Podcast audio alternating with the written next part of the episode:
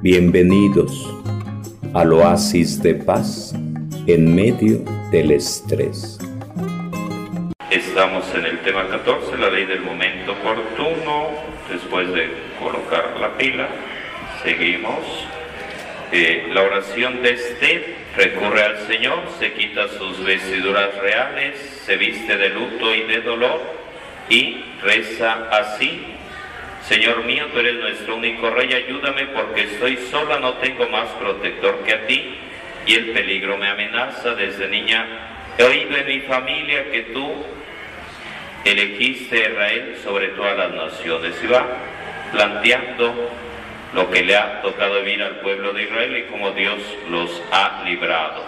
Y dice, han jurado ante sus ídolos anular tus promesas y exterminar tu heredad, cerrar la boca de los que te alaban, extinguir la gloria de tu templo y de tu altar, refiriéndose a más.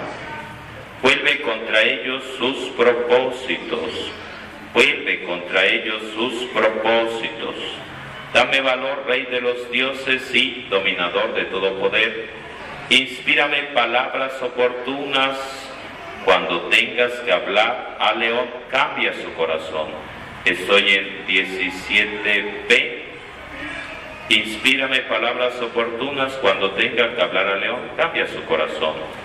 Líbrame, Señor, con tu poder y ayúdame a mí que estoy sola y no tengo a nadie más que a ti. 17 Tú sabes lo que tengo que sufrir. Sigue diciendo, sabes que detesto esta corona, señal de mi rango la detesto como apaño menstrual y jamás la llevo en mi vida privada. 17X.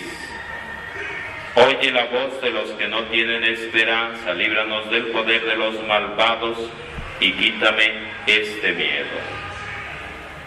Entonces se va dando una transformación en Esther. El miedo se apodera de ella como de todo el pueblo pero tiene que jugarse el todo por el todo, pidiendo ayuda a Dios, pidiendo fortaleza, pidiendo seguridad, pidiendo convicción, pidiendo valentía para salvar a su pueblo a costa de su vida. Capítulo 5, Esther ante el rey Azuero, Esther ante el rey Azuero. En 1F, ¿qué te pasa Esther? Yo soy tu esposo, no temas que no vas a morir mi decreto es solo para los demás. Entonces el decreto era que si pasaban la puerta, si pasaban de la raya, iban a morir por interrumpir al rey. Atrás de la raya que estoy trabajando. Entonces si se pasaban de la raya, muerte.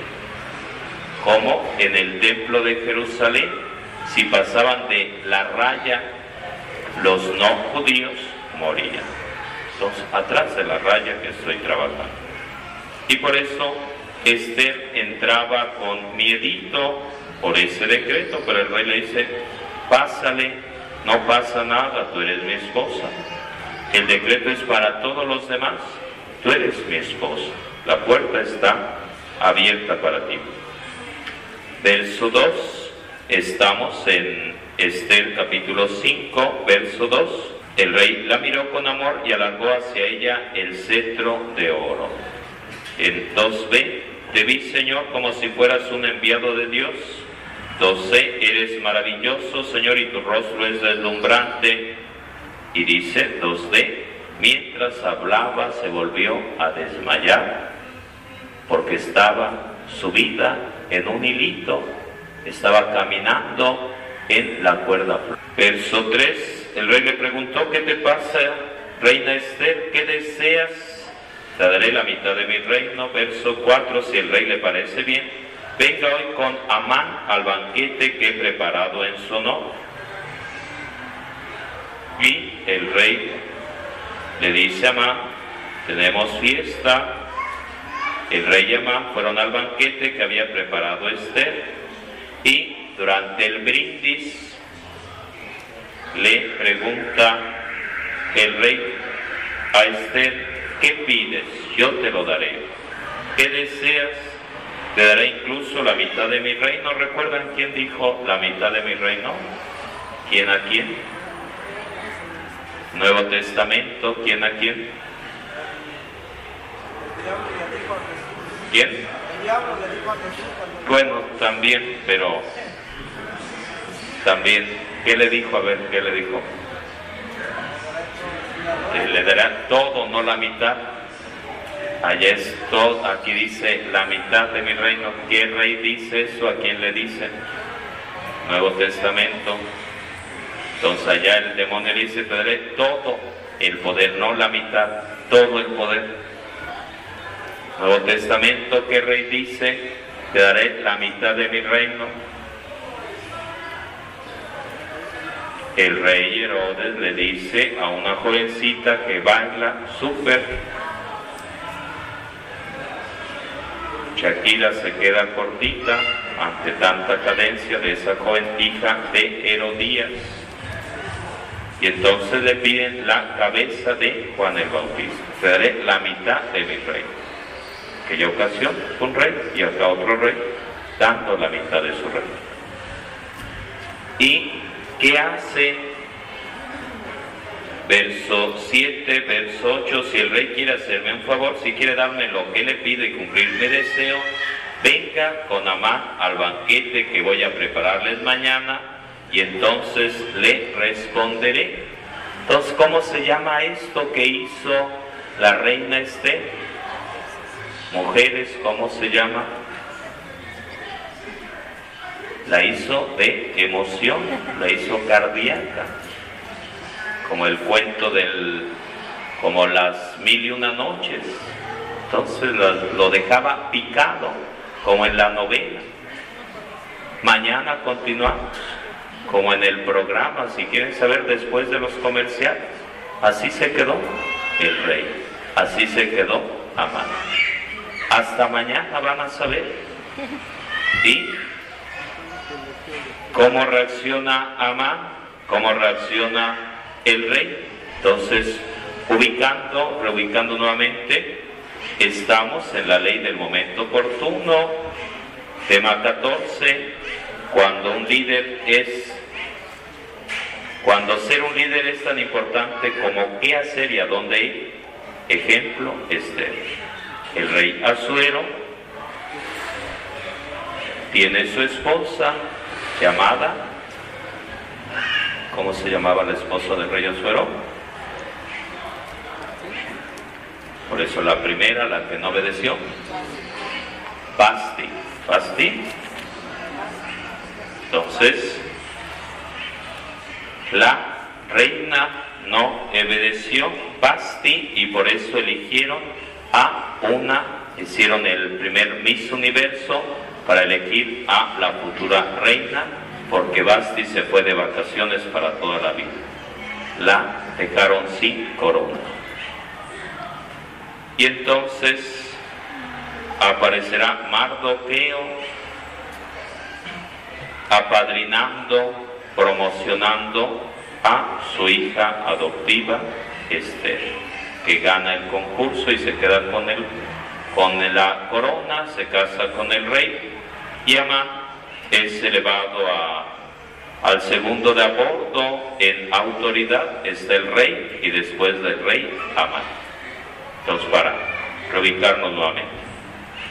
Entonces Amán prepara una horca para Mardoqueo, capítulo 5, verso 9 y siguientes. Amán salió aquel día contento y de muy buen humor. Y va a contarle a sus amigos y a su mujer Ceres que él fue con el rey a una fiestota que organizó la reina Esther y que hay planes, hay proyectos, pero tiene que esperar al día siguiente.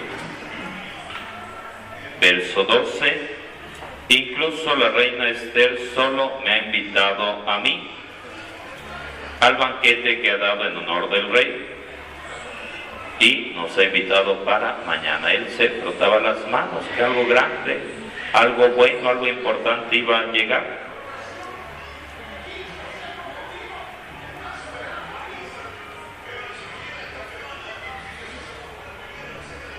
Y entonces su mujer y Ceres, su mujer Ceres y sus amigos le dijeron que preparen una horca de 25 metros para mañana, para que le pidas al rey que le dé chicharrón a Mardoqueo. Y entonces, ¿qué pasa? ¿Qué pasa con el rey? Capítulo 6, capítulo 6. Mardoqueo y Amán. Humillación de Amán y exaltación de Mardoqueo.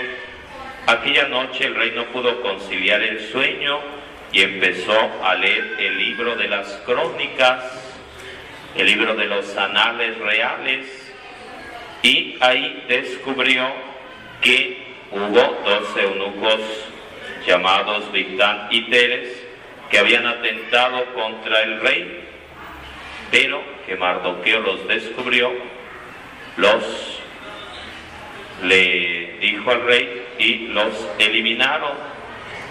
Y el rey preguntó qué honor o dignidad se le dio a Mardoqueo y le dijeron nada de nada. Ni un pastelito, ni un caballito, ni una torta, ni un refresco, nada. Ni un diploma, no se le dio nada. Y pregunta el rey quién está en el patio y le dice, Amán. Y entonces el rey le pregunta a Amán, ¿qué se puede hacer un hombre a quien el rey quiere honrar? Verso 6. ¿Qué hay que hacer para honrar a una persona? Y Amán responde, ¿a quién va a querer honrar el rey sino a mí? Pensó Amán. Había, se había ido a su casa, contento, feliz, comentado a su esposa Ceres, a sus amigos, que él había sido invitado de lujo con la reina. Nada más, el rey, la reina y él. Y se imaginó lo mejor. Y por eso en su imaginación respondió al rey que le traiga unas vestiduras regias, de las que usa el rey, que le pongan el caballo vallo, que monte el rey una corona real, es decir, los máximos honores sabidos y por haber, que lo pasen por el pueblo, por la ciudad, que lo proclamen como lo máximo. Así se trata al que el rey quiere honrar. Se frotaba las manos, se frotaba las manos. Él ya se imaginaba en el corcel dorado, en el corcel real, en el prieto azabache. Ya se imaginaba ahí, arriba del caballo real. Verso 10. Entonces dijo el rey Ama, toma enseguida la ropa y el caballo, tal como has dicho, y haz todo esto con el judío Mardoqueo. Se le acabó el encanto, le dieron una patada de mula en la panza a Amán. Todo su sueño se derrumbó.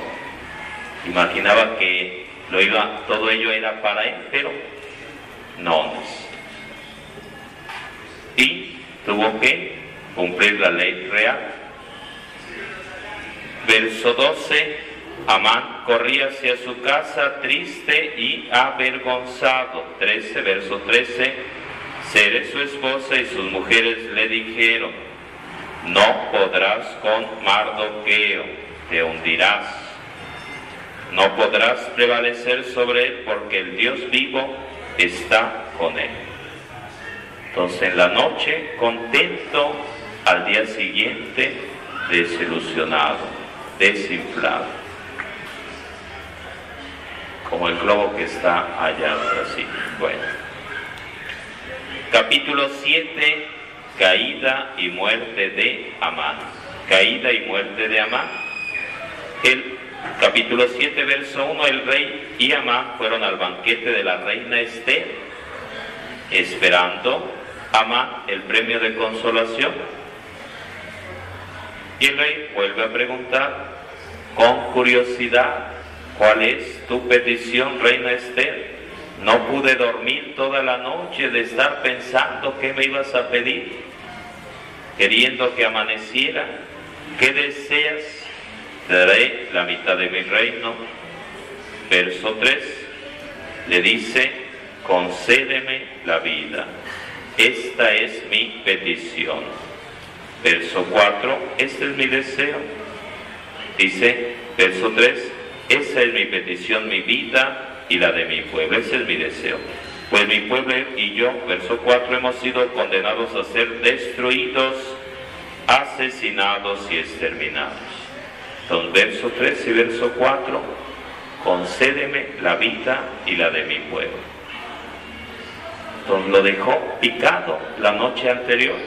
No durmió el rey y estaba como agua para chocolate, todo bien finito y solo.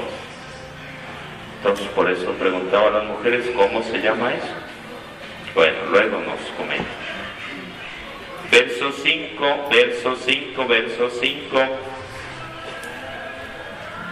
Preguntó el rey a la reina Esther, ¿y quién es él? Como dice la canción de José Luis Perales. ¿Y quién es él? ¿Dónde está el que intenta hacer eso? Y verso 6, ¿qué dice el verso 6 por ahí? Capítulo 7, verso 6.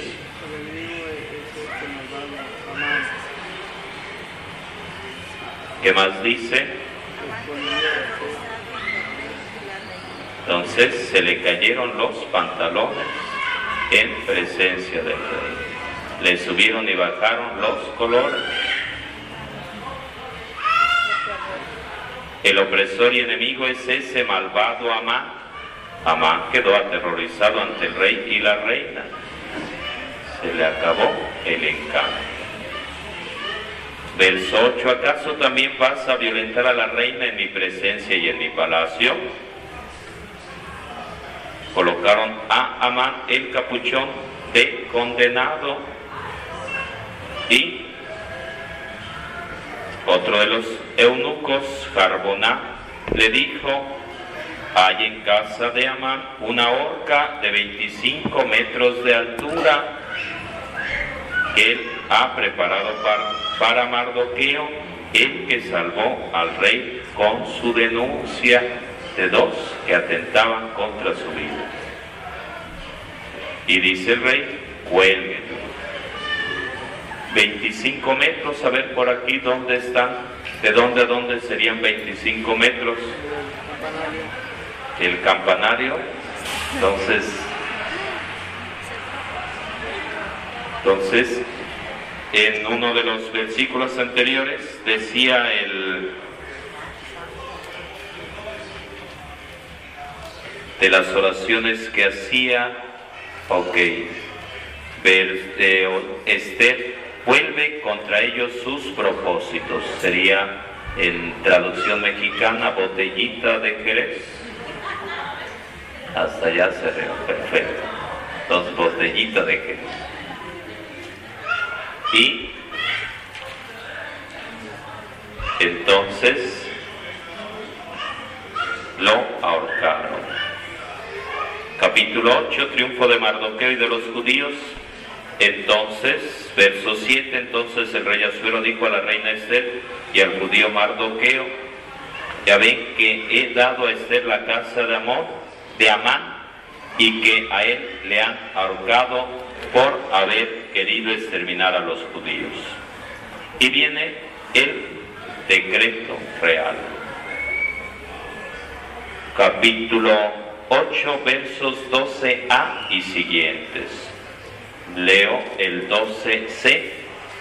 Hay muchos que cuanto más generosamente son honrados por la gran bondad de sus bienhechores, más se llenan de orgullo y muchas cosas más. Y capítulo 9, verso 20 y 21, Mardoqueo Verso 21 mandó celebrar anualmente una fiesta. Verso 22, porque se libraron de sus enemigos, ya que la tristeza se cambió en júbilo y en luto y el luto en alegría. Esos días tenía que haber fiesta, intercambiarse regalos y dar donativos a los pobres. Y el capítulo 10, verso 3h dice, ya interpretando el sueño, vamos a interpretación del sueño inicial, vaya a leerlo. Y 3a, entonces Mardoqueo dijo, todo esto es cosa de Dios. Estamos en el capítulo 9, 10, verso 3b o 3a y siguientes. Entonces Mardoqueo dijo, todo esto es cosa de Dios. Ahora recuerdo un sueño que tuve y todo se ha cumplido puntualmente. Estamos viendo la ley del momento oportuno. 3c, el manantial que se convirtió en río, la luz, el sol y el agua abundante. El río es Esther, a quien el rey tomó por esposa y constituyó reina. 3d, los dos dragones son, somos Amán y yo. 3c, las naciones son todos los que se reunieron para exterminar a los judíos. 3f, mi pueblo es Israel que clamó a Dios y fue salvado. El Señor salvó a su pueblo liberándonos de todos estos males y realizando prodigios y maravillas como nunca se había visto entre las naciones. 3G, por eso el Señor estableció dos clases de suertes una para el pueblo de Dios y otra para todas las demás naciones. 3H, que es clave y lo subraya. Estas dos clases de suerte se han cumplido en la hora, tiempo y día prefijados por Dios en relación con todas las naciones. Estas dos clases de suerte se han cumplido en la hora, tiempo y día prefijados por Dios en relación con todas las naciones. Dios se acordó de su pueblo e hizo justicia a Israel su heredad, por eso estos días 14 y 15 del mes de Adar serán para ellos días de reunión, de júbilo y de alegría, para siempre en presencia de Dios y en medio de su pueblo Israel. Entonces, sintetizando, estamos viendo a Esther, estamos viendo a Esther. Tema 14, la ley del momento oportuno. Cuando ser un líder es tan importante como qué hacer y a dónde ir, el momento oportuno. Eh, ahí en los que tengan su manual o en su cuaderno o en su Biblia, ponen el tiempo de Dios, el tiempo de Dios, el tiempo de Dios, el tiempo de Dios. Era el Salmo, mil años en tu presencia es como un día.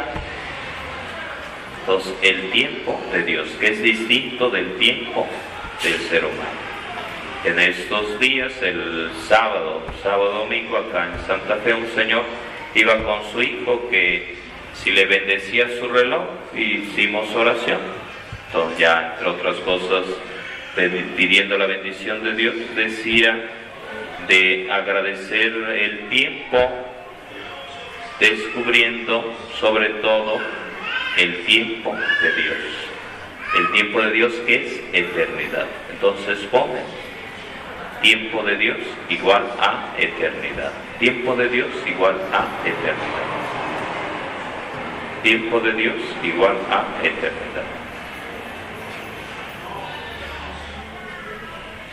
Tiempo de Dios igual a eternidad.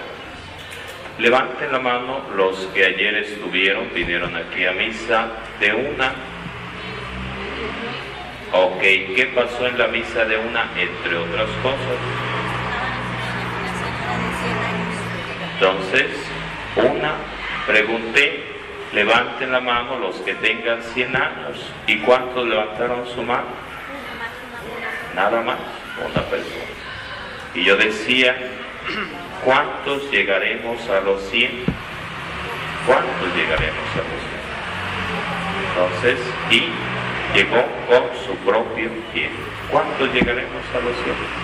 Y llegó con su propio. Entonces, el tiempo de Dios es algo que tendremos que pedirle al Espíritu Santo que nos dé sabiduría para saber descubrir el momento oportuno. No es ni antes ni después, es el momento de Dios. Entonces cuando Dios quiere es sobre. Entonces a veces eh, dirá el Salmo, en vano trabaja el albañil si no es Dios quien construye. Y sigue diciendo, Dios da su alimento a sus amigos mientras duermen. El tiempo de Dios, el tiempo de Dios, el tiempo de Dios. Entonces podemos decir misa, podemos hacer miles de cosas, pero es ni antes ni después el tiempo de Dios. Saber descubrir cuál es el tiempo de Dios. Dios escribiendo derecho en renglones torcidos, Dios escribiendo derecho en renglones torcidos. Entonces estamos viendo el tema 14, la ley del momento oportuno, Esther. Mardoqueo envía palabra a la reina Esther de que Amán está planeando destruir a los judíos. Esther escucha con renuencia la advertencia de su mentor, pero decide actuar cuando su tío le recuerda de la ley del tiempo correcto. Mardoqueo sugiere que ella había recibido la posición de liderazgo para esta hora. Esther 4.14. Esther 4.14. Juan Luis Guerra, ¿cómo se llama el grupo de Juan Luis Guerra? ¿Y su grupo? ¿4 qué? Ah, bueno, 4.14 Esther. Juan Luis Guerra, el 4.40, ok. Era como si él entendiera el asunto crítico del tiempo correcto Mardoqueo reconoció que este era el momento en la, en la que ambos podían hacer una diferencia en la vida de su pueblo y convenció a Esther basado en esta ley. Esther se propuso hacer algo en cuanto al plan, aunque le costara su vida. Ella actuó sin vacilación y en su valerosa afirmación salvó a su pueblo del genocidio nacional. Aquella reina aprovechó el momento y como resultado de ello aprendió la ley del momento oportuno. ¿Qué sería lo contrario del momento oportuno? Entonces, anotan en su cuaderno cuándo ha sido inoportuno. ¿Cuándo ha sido inoportuno? ¿Cuándo has actuado inoportunamente? Entonces tiene su chiste, tiene su chiste cuando ha sido inoportuno.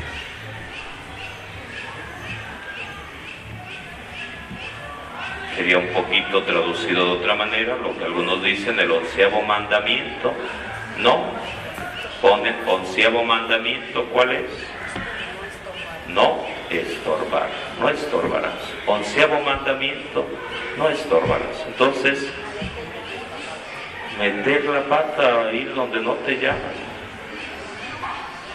como, bueno, como Pedro, que después de la resurrección le dice Jesús, Pedro, le dice Jesús a Pedro, Pedro me ama, sí, apacienta mis ovejas, así tres veces, ok, paciente el rebaño. Y siguen caminando por la playa y atrás viene Juan también caminando a una distancia y mira hacia atrás sintiendo pasos en la azotea Pedro y pregunta a Jesús, ¿y este qué onda? ¿Y qué responde Jesús? ¿Qué te importa? No andes en chismes, tú y sígueme.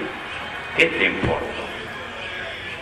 Entonces, fue inoportuno Pedro en esa ocasión al plantear, ¿y este qué? Sentía pasos en la azotea.